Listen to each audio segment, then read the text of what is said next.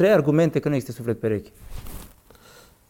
Uh, nu e necesar să uh, distrugem mitul sufletului pereche. Pot să spun doar că, așa cum foarte bine ai spus, eu nu l-am întâlnit. O fi, dar datele nu ne arată existența lui. Păi și Moș Crăciun poate există, nu numai că nu l-a văzut nimeni.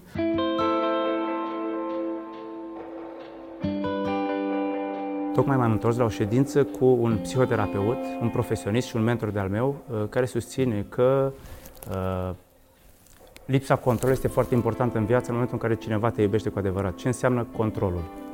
Ca să înțelegem despre ce e vorba, e important în primul pas să păstrăm lucrurile simple. În cel mai simplu mod spus, cineva te controlează când nu îți respectă un refuz.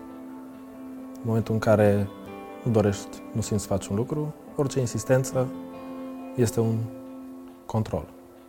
Care e motivul pentru care uh, ne simțim controlați, chiar dacă partenerul de cuplu insinuează că nu ne controlează?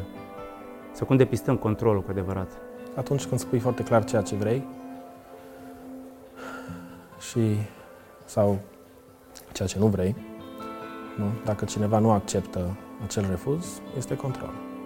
Nu știu dacă pretind sau insinuez că cel de lângă mine sau cea de lângă mine uh, ar trebui să nu aibă nicio pretenție de control, dar, deși, în ciuda faptului că spune sau susține deschis, într-o manieră uh, uh, asumată, că nu vrea să mă controleze, uh, identific, uh, nu știu, uh, atomi ai controlului în orice uh, comportament pe care îl are uh, în ceea ce mă privește. Cum îți explici uh, prezența controlului în orice interacțiune de cuplu? Păi oamenii nu sunt obligați să fie sinceri și implicit pot să controleze în timp ce spun că nu o fac. Deci nu uh, faptul că cineva face o afirmație nu înseamnă că ea e neapărat adevărată. Cum identificăm pe cineva care nu vrea să controleze? Eu personal n-am găsit până acum pe cineva care să nu vrea să controleze. Așa este, fiecare, mai ales pe măsură ce relația evoluează, uh, apar o serie de planuri pentru viitor, așteptări, iar controlul are ca funcție să îndeplinească acele planuri și scopurile pe care omul și le face cu tine. Cineva care nu vrea să te controleze nu are planuri cu tine. Nu privește relația din perspectiva unui viitor în care anumite ambiții sau scopuri vor fi îndeplinite prin intermediul tău. Practic, nu te folosește ca să-și îndeplinească planurile. Ce înseamnă o relație corectă? Nu o relație deschisă, o relație corectă. Asta e o întrebare foarte largă, dar simplu, ca să simplificăm.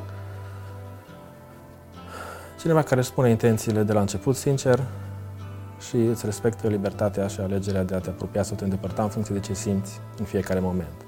Există relații corecte? Există momente corecte și momente incorrecte. Puține relații sunt complet curate de control, manipulare, insistență. Problema importantă este măsura în care alegem determinat să relaționăm într-un mod corect, adică să respectăm libertatea partenerului sau ne ascundem așa zisele greșeli sau uh, momente în care totuși, din cauza diverselor dinamici interioare, ajungem să forțăm partenerul sau să insistăm, să-l manipulăm să facă ceva ce nu vrea. În momentul în care îmi recunosc tentația și tendința de a controla, putem spune că relația are o șansă să evolueze. Dacă, în schimb, îmi ascund, îmi justific, schimb subiectul, încep să mut vina sau responsabilitatea pe altcineva, e clar că prefer să-mi păstrez ascunse intențiile de a controla și implicit să nu renunț la ele pe viitor. Uh, dacă ai impulsul de a controla și totuși controlezi, uh, cum poți să gestionezi controlul? Dar nu e neapărat așa o problemă de a-ți controla controlul, cât de a-l recunoaște. În momentul în care recunosc că ceea ce fac este incorrect, uh, în mod firesc, fie mi-asum că am o relație incorrectă, fie renunț, cel puțin în momentul ăla, la ceea ce vreau să controlez. Dacă o identifici, dar nu o integrezi în viața de zi cu zi, foarte mult o identifică. Înseamnă că ai făcut o alegere în legătură de felul în care vrei să-ți uh, trăiești relațiile. Da. Cum îți explici atunci uh, faptul că foarte mulți oameni citesc uh, anumite cărți uh, esențiale, cum sunt cărțile lui Cristi, uh, și totuși nu aplică uh, nimic? Păi a, a îți schimba comportamentul sau alegerile nu e o problemă de informare.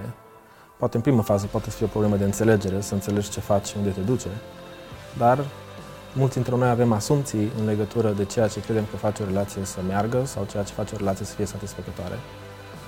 Și pe baza acestor asumții, acțiunile noastre vor fi într-o direcție sau alta. Eu pot să cred că, deși Cristi sau oricine altcineva are o părere despre relații, eu știu mai bine și că, de fapt, fără modul în care eu relaționez, nu poate să meargă și nu mă interesează relații decât în condițiile astea.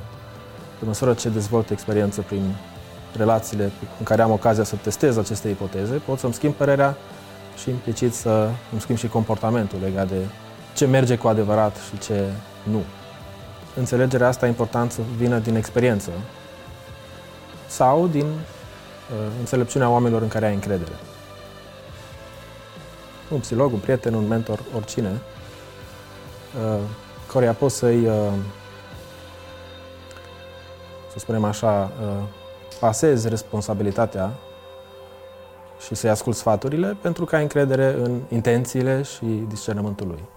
În momentul în care vrei uh, să investești încredere în cineva pe care îl prețuiești sau în înțelepciunea uh, cuiva pe care îl prețuiești, dar nu poți să integrezi, ce ar trebui să faci? Pentru că uh, de multe ori te vezi în impo- pus în imposibilitatea de a integra informația pe care nu o poți digera la nivelul ființei.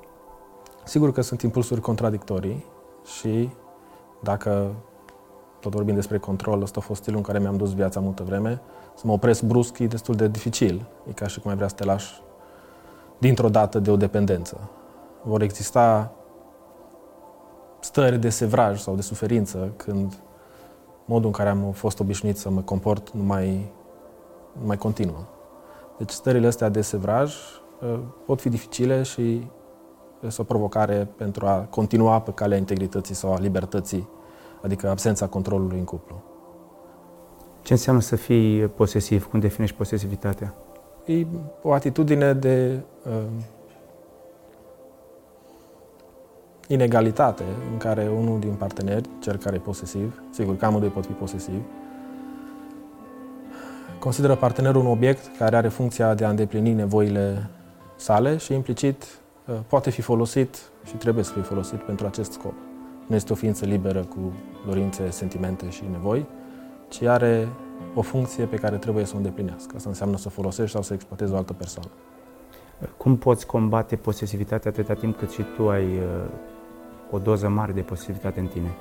Toți avem o doză de posesivitate ca o consecință a educației și uh, culturii care ne încurajează atitudinea asta în relații. Deci nu e o problemă că avem niște limite la nivel de raportări cu ceilalți.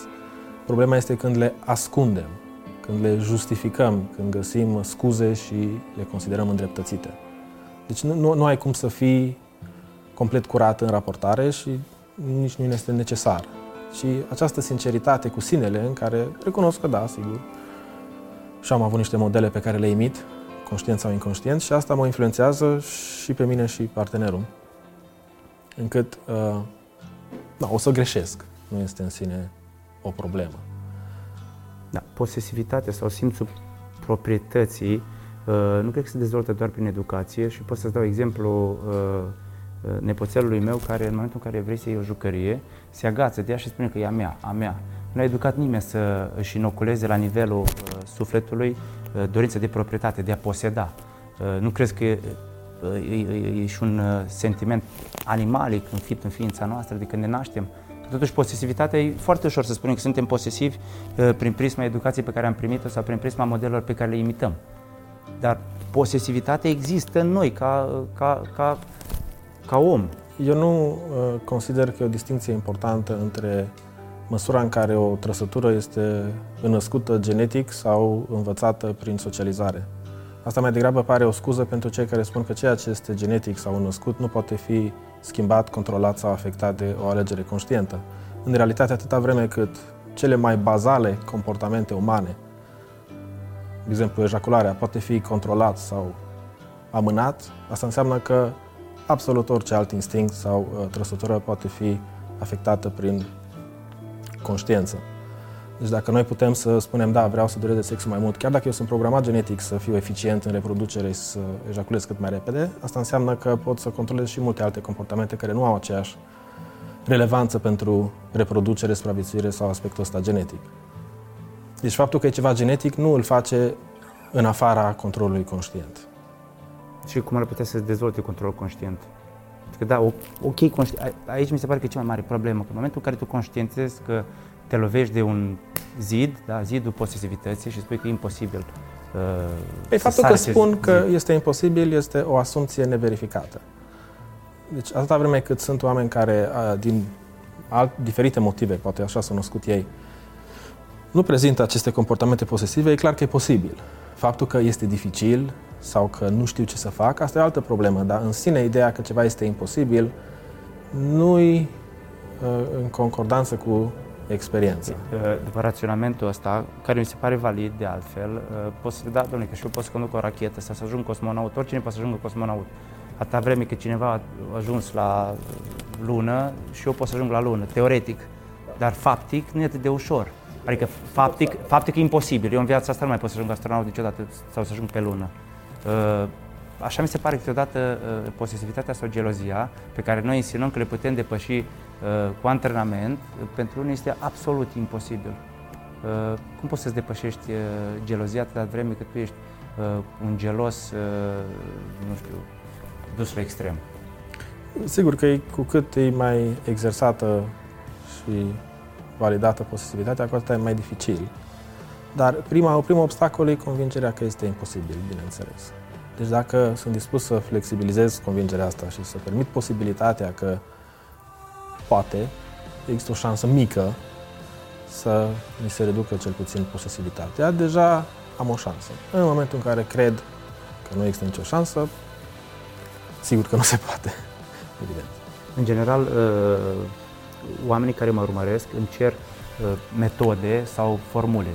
Mă rog, cel mai uh, adesea îmi cer cum să ajung să fac un milion de dolari, cum să-mi iau o mașină și așa mai departe. Care uh, știu că e impropriu ceea ce cer acum, dar ca exercițiu de imaginație, care ar fi o metodă sau o formulă uh, ca să dizolvi acea uh, posesivitate pietrificată nu e așa mare. Deci, foarte mulți oameni vin la psiholog și uh, e întreagă industrie a dezvoltării personale care încearcă să răspundă la întrebarea ce să fac ca să, adică cum să, deci un aspect practic sau tehnic de a rezolva o așa zisă problemă. Însă părerea mea e că deseori noi ne concentrăm foarte mult asupra unei soluții atunci când problema nu este complet înțeleasă.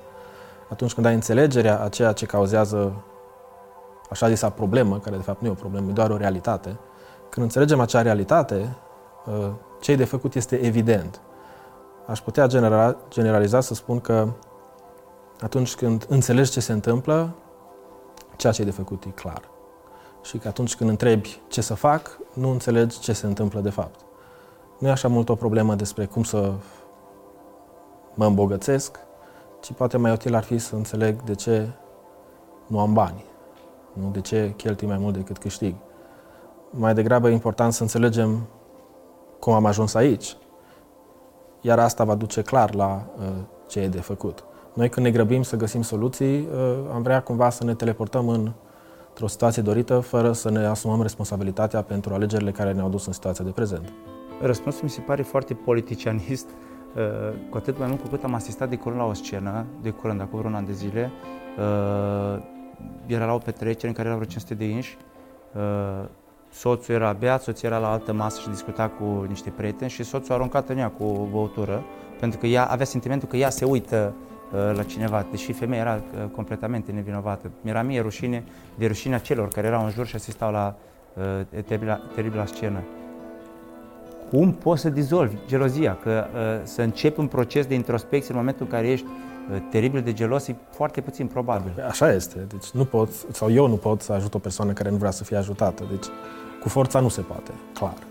Sigur că o persoană care începe să-și pună niște probleme, că ajunge la psiholog sau la cineva care poate să ofere sfaturi, înseamnă că deja există o minimă conștientizare cum că asta nu mă ajută sau că e o problemă sau că ceva nu e în regulă. Deci asta ar fi prima conștientizare care precede uh, cererea ajutorului. Deci e clar că un om care spune eu știu exact ce trebuie să fac și lăsați-mă în pace, cel puțin din punct de vedere psihologic, nu poate fi ajutat. Deci uh, există undeva o recunoaștere că asta nu este tot și că se poate mai mult. Și cei care ajung la psiholog de obicei au avut recunoașterea asta. Care e cea mai răspândită problemă a oamenilor care vin la psiholog? Pe în principal stări de anxietate și de depresie, adică niște simptome emoționale care sunt resimțite că le afectează atât viața profesională, mai ales viața profesională și atunci ai de obicei un uh, semnal de alarmă serios, sau lipsa de satisfacție, de împlinire în viață, deși oamenii tind să tolereze asta destul de mult. Ce părere ai de sintagma suflet pereche? Există dragoste până la moarte? E ca un mit uh, îndrăgit de majoritatea. Nu? Orice adult știe că nu există Moș Crăciun și totuși ne implicăm cel puțin o lună pe an în, într-o întreagă industrie a unei povești. Nu? Adică ne Știm place că această există suflet pereche, dar ne implicăm toată viața uh, ca să demonstrăm că există suflet pereche. Sau chiar credem că există? Păi exact ca și cu uh, Moș Crăciun, există o serie de interese financiare, politice, uh, personale pentru a continua această mitologie. La fel și cu sufletul pereche. Cum poți să contracarezi pe cineva care îi spun că uh, filozofia sufletului pereche este fumată?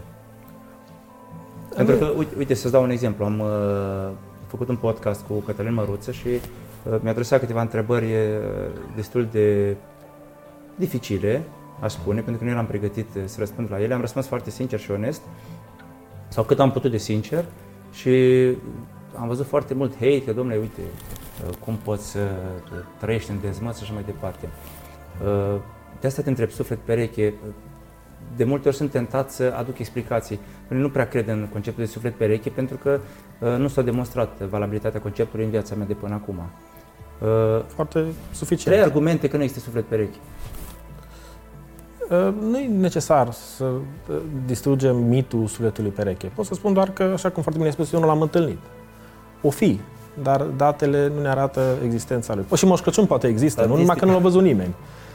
Deci nu poți să demonstrezi uh, inexistența unui lucru. Din punct de vedere științific, uh, greutatea dovezii stă pe cel care asumă că un lucru există. Cel care presupune că acel lucru există trebuie să dovedească existența, că așa poți să spui că există o planetă ascunsă în spatele nu știu cui și trebuie să mergem acolo să o găsim, dar dacă tu afirmi ceva, tu ai datoria să demonstrezi. Pe bun, foarte mult spun negru pe alb. Domnule, uite, eu mi-am găsit sub perechi, uite ce fericit sunt cu Minunat, cu extraordinar. Asta nu e o problemă, deci asta e foarte bine.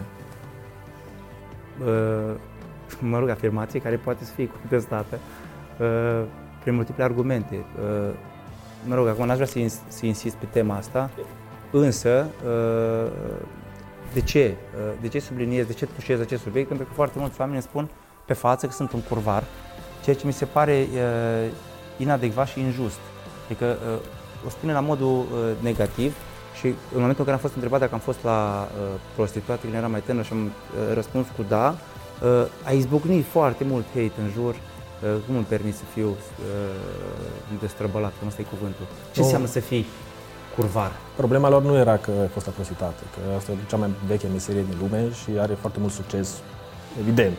Problema este că ai recunoscut chestia asta într-un, într-un loc public care reduce din stigmă și din vinovăția cu care îi controlăm pe cei din jur.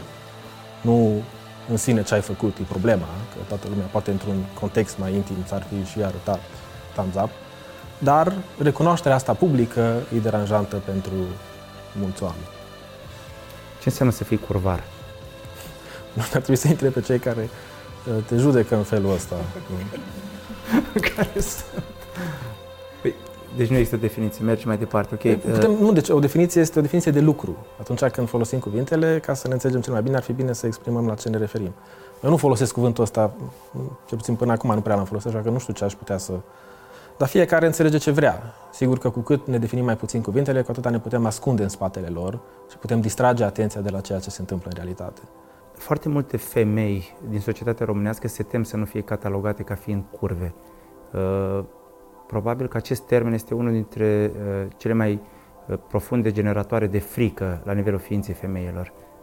Uh, cum ar putea să, mă rog, să-și reducă sentimentul ăsta de anxietate când sunt condamnate sau uh, când bărbații le controlează cu acest termen? Cu toții avem o preocupare destul de intensă pentru imagine, pentru felul în care suntem percepuți de ceilalți. Poate chiar ne și definim prin ceea ce cred alții despre noi. Și atunci când uh, credem că asta suntem, dacă cineva spune ceva negativ, considerăm că am pierdut ceva din valoarea sau din ceea ce ne definim noi ca fiind valoros. În măsura în care începi să te cunoști în profunzime dincolo de opiniile celorlalți, poți să găsești ceva stabil în interior, adică să nu mai fii în bătaia vântului judecăților celorlalți. E bun, ce poate să găsească o femeie în interior uh, care să genereze suficientă forță și să nu se mai teamă de acest, uh, de acest atribut? Păi nu... Deci... Că nu găsesc. Că cele mai multe femei nu găsesc și din contră reacționează efectiv ca să demonstreze că nu sunt. Sigur, păi toți suntem învățați să ne definim prin ce cred alții despre noi. Deci nu e numai vorba despre femei. Nu, că și pe tine te afectă, nici mie nu-ți place când te atacă cineva și spune că ești curvar. Deci cumva și pe tine te deranjează, chiar dacă, să spunem, pentru femei, eticheta asta e mult mai dureroasă. Când reproșăm, atacăm această imagine prin care celălalt e obișnuit să se definească, cu scopul de a-l pune în postura să-și demonstreze că este de fapt o persoană bună și așa mai departe. Deci e o strategie de manipulare să reproșezi sau să ataci imaginea cuiva. În momentul în care o femeie își dă seama că este manipulată, nu este neapărat o problemă de a-și apărea imaginea sau de a aduce argumentele cum că nu este curvă sau că nu este neiubitoare sau oricum îi se spune, ci de a înțelege că în momentul ăla îi se folosesc slăbiciunile pentru a fi controlată, că tot de acolo am pornit. Când înțelegi că asta se întâmplă, nu e necesar să oferi un răspuns. E necesar să-ți reevaluezi relația și în măsura în care uh, ți se pare ok ca un om cu care ești intim încearcă să te controleze. Ce înseamnă să trăiești într-o familie fericită? Toată lumea vrea să trăiască într-o familie fericită. S-a făcut chiar și un referendum pentru familia tradițională, familia clasică, uh, prin care se insinua că acea familie tradițională este de fapt familia fericită, familia perfectă. Da, pe asta e perspectiva tradiției, nu? Sau a obișnuinței. Că lucrurile sunt ok așa cum sunt. Nu? Și că a urma niște modele vechi e mai bine decât a le schimba. Care e destul de arbitrar. Să justifici cum că o perspectivă veche e bună pentru că e veche. Nu? Doar și uh, inegalitatea dintre sexe și sclavia și arderea femeilor pe rug au fost lucruri care erau normale, tradiționale la un moment dat. Asta nu e un argument să păstrăm lucrurile la fel. Bun, cum arată o familie ideală atunci? În opinia ta, de psiholog, emancipat. Nu, nu știu dacă pot să... nu, nu cunosc, nu știu ce înseamnă familie ideală, dar pot, deci lucrurile pot fi îmbunătățite. Nu? Lipsa sau reducerea conflictului, a manipulării, a controlului în cuplu sau în familie. Cred că ajută și pentru dezvoltarea copilului și pentru satisfacția părinților. Cum poate deveni societatea românească femeia egală cu bărbatul sau e necesar ca femeia să fie egală cu bărbatul? Femeia este egală cu bărbatul, chiar dacă această egalitate nu este recunoscută sau respectată. Ca oameni suntem egali din naștere, nu? Chiar dacă nu, prin intermediul strategiilor de manipulare, încercăm să ne supunem partenerul, fie el bărbat sau femeie. Asta e o abordare incorrectă în relații, tocmai asta e problema relațională contemporană. De ce bărbatul vrea ca femeia să fie supusă? Atât bărbatul cât și femeia cred, au asumția că o relație în care partenerul este supus și execută în tocmai ceea ce îi se cere, l-ar face fericit. Asta e asumția neverificată. Dacă ai experiența în care prin strategiile de manipulare chiar reușești să controlezi și să-ți supui partenerul, s-ar putea să fii surprins să observi că nu te mai atrage. Deci această asumție sau ipoteză nu stă în picioare, nu ceea ce te satisface pe termen lung. Din ce cauză dispare atracția dintre parteneri?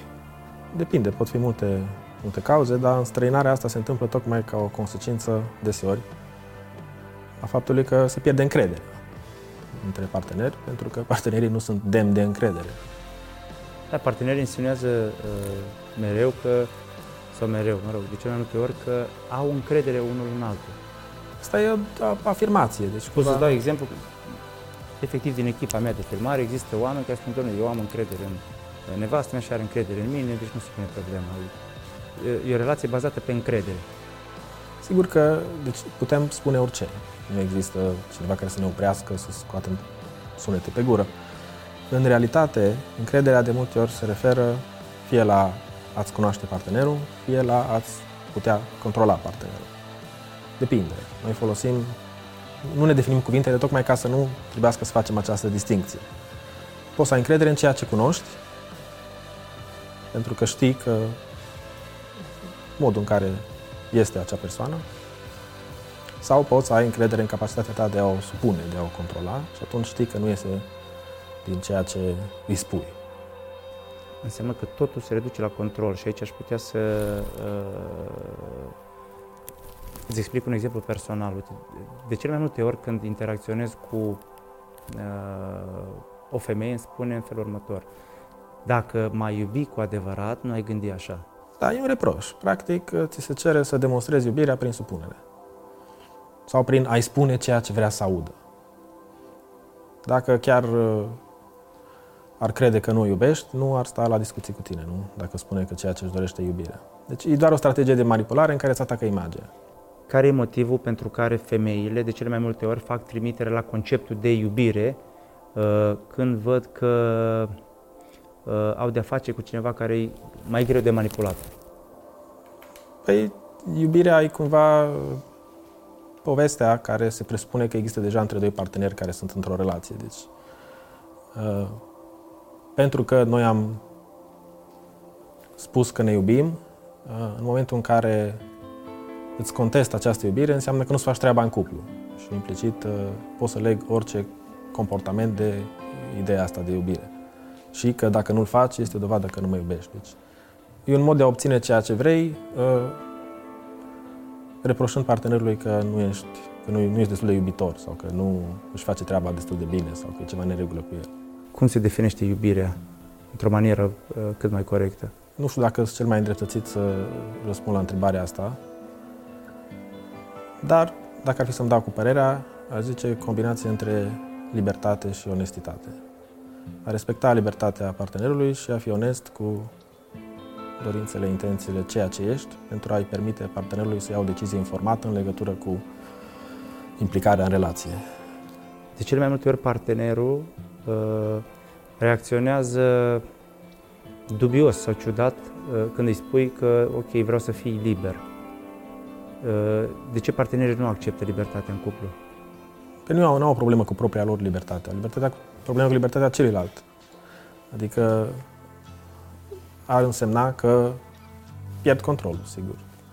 Nu, asta e, libertatea și controlul sunt diametral opuse.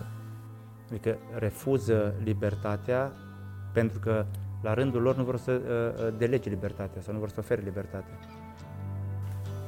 Da, adică astea sunt limitele impuse nu? în cadrul relației. Cum definești o relație deschisă? În literatura clasică am putea spune că deschiderea relației implică de cele mai multe ori o libertatea de a uh,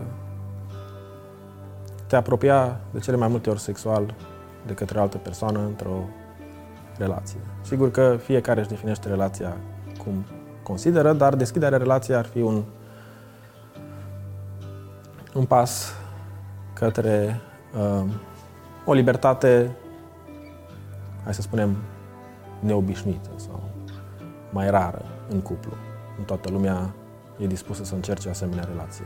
Care e motivul pentru care societatea condamnă uh, orice tentativă de deschidere a unei relații și uh, îi cataloghează pe cei care, mă rog, își doresc să aplice acest concept ca fiind uh, dezaxați, nebuni, duși cu pluta? Acum fiecare are o serie de prejudecăți și asumții despre ce ar trebui să fie o relație și fiecare încearcă să-și promoveze și să-și apere abordarea ca fiind singura acceptată.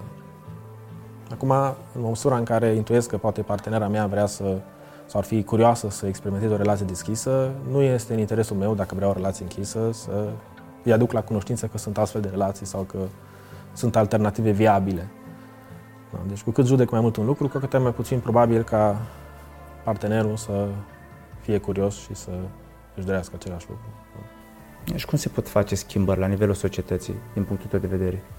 Nu pot fi nu făcut. Crezi că e mai bine uh, să trăiești într-o relație deschisă sau într-o relație clasică? Păi, depinde de fiecare și de experiența și ceea ce observă că funcționează. fiecare e liber să aleagă ce relație se potrivește. Pe baza asumțiilor, ipotezelor pe care și le testează în experiență. Da, din punctul meu de vedere, mai uh, corect și mai cinstit să treci într-o relație liberă, uh, aspect care este uh, aspru combătut de întreaga societate. Cum ar trebui să se comporte cineva care înțelege că e mai corect să trăiești uh, într-o relație liberă uh, și cum ar putea să-i convingă și pe ceilalți, pentru că e în interesul lui să uh, existe o răspândire a libertății în rândul celorlalți. Păi, uh, ipoteza asta că e în interesul lui, uh, nu-i celălalt nu-i sigur că cade de acord în, legătură cu acest interes. Adică tu poți să-i spui la un om că e mai bine să fie liber și să nu-și controleze soția sau soțul și că asta o să le ducă la o relație mai împlinitoare, dar uh, oamenii sunt liberi să ia decizii pentru ei și să considere ceea ce doresc. Deci,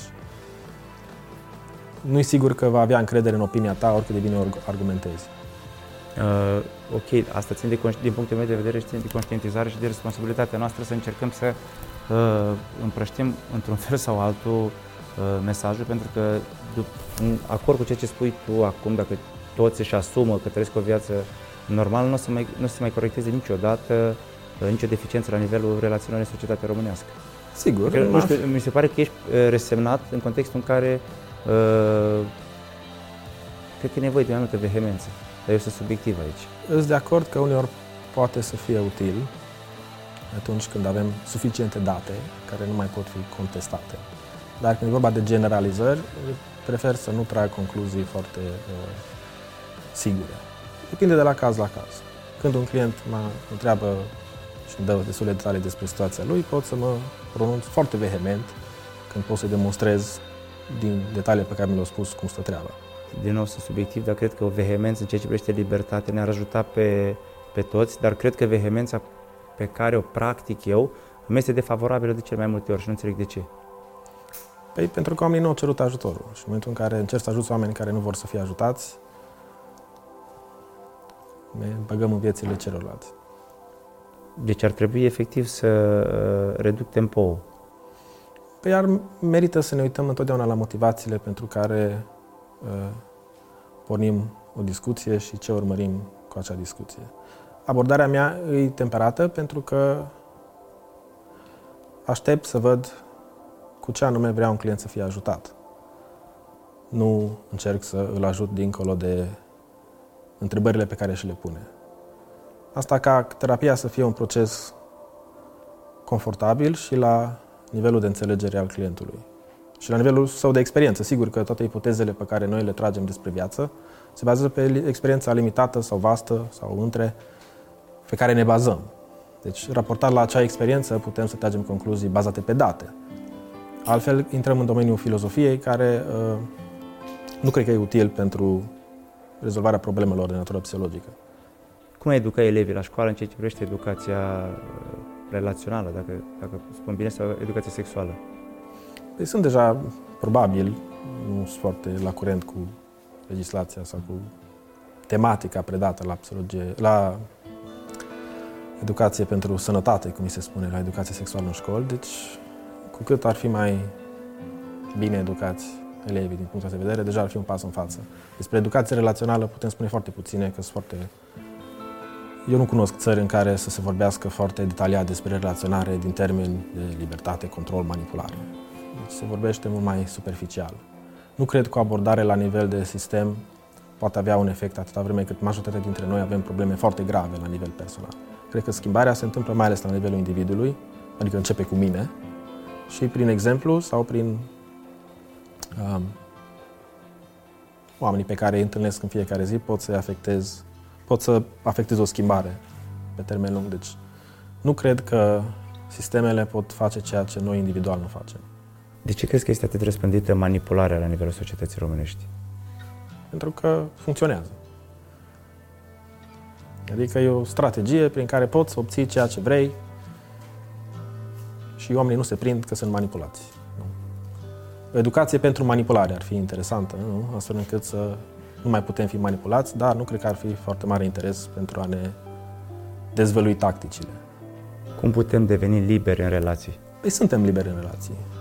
Singura problemă este să ne asumăm consecințele alegerilor noastre. E vorba de responsabilitate ca declanșatorul procesului de maturizare. Cum suntem liberi în relații? Eu văd numai prizonierat în relații.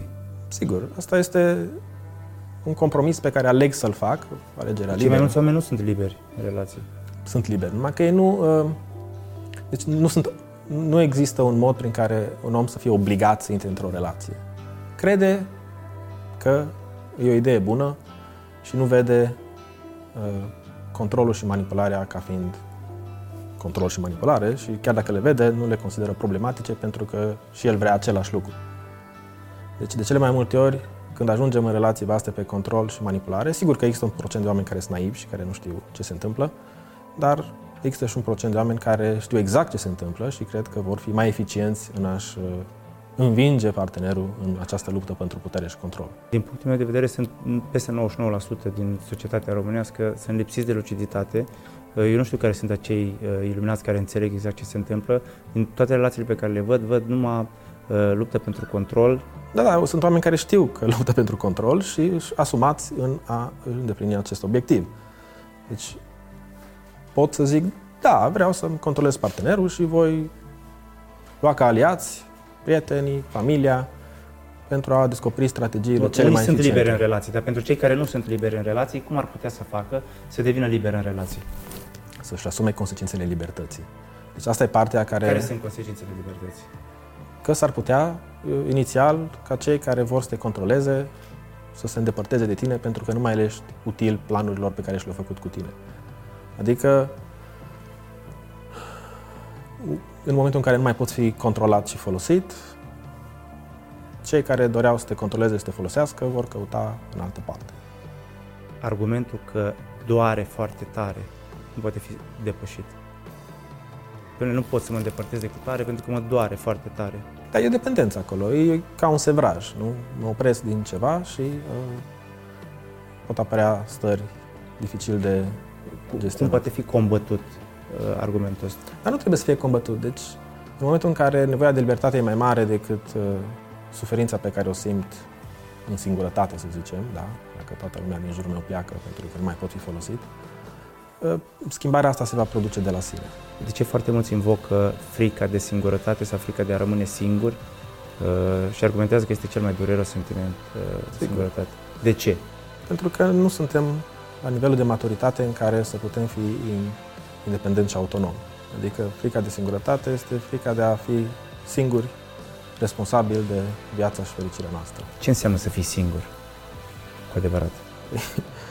O să fii singur, că tu ești în societate, ești pe stradă, te bați de oameni. Dar singurătatea care ne deranjează nu este ideea că sunt în vârf de munte și nu mă întâlnesc cu nimeni, ci ideea că sunt singur responsabil de viața mea. Adică nu voi fi salvat, nu voi fi, uh, nu va fi cineva care să-și asume nefericirea mea.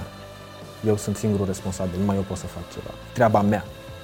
Nu? Și cumva promisiunea sufletului pereche, cam asta vine să uh, sugereze că sufletul pereche mă va face fericit. Deci e o promisiune că responsabilitatea nu este a mea sau nu mai este doar a mea, ci cineva va veni și va face treaba asta pentru mine. Care e motivul pentru care încercăm să-i salvăm pe ceilalți atâta vreme cât nu putem să ne salvăm pe noi? De ce ne luptăm să-i salvăm pe ceilalți? Pot fi Am multe sentimentul că motive. toată ziua mă zbat să ajut uh, alți oameni, deși nu-i ciorba mea acolo. Uh, mă bag în seamă unde nu fierbe oala. Dar e un mod prin care încercăm să obținem aprecierea, validarea, grija celor din jur. De ce suntem actiați după validare?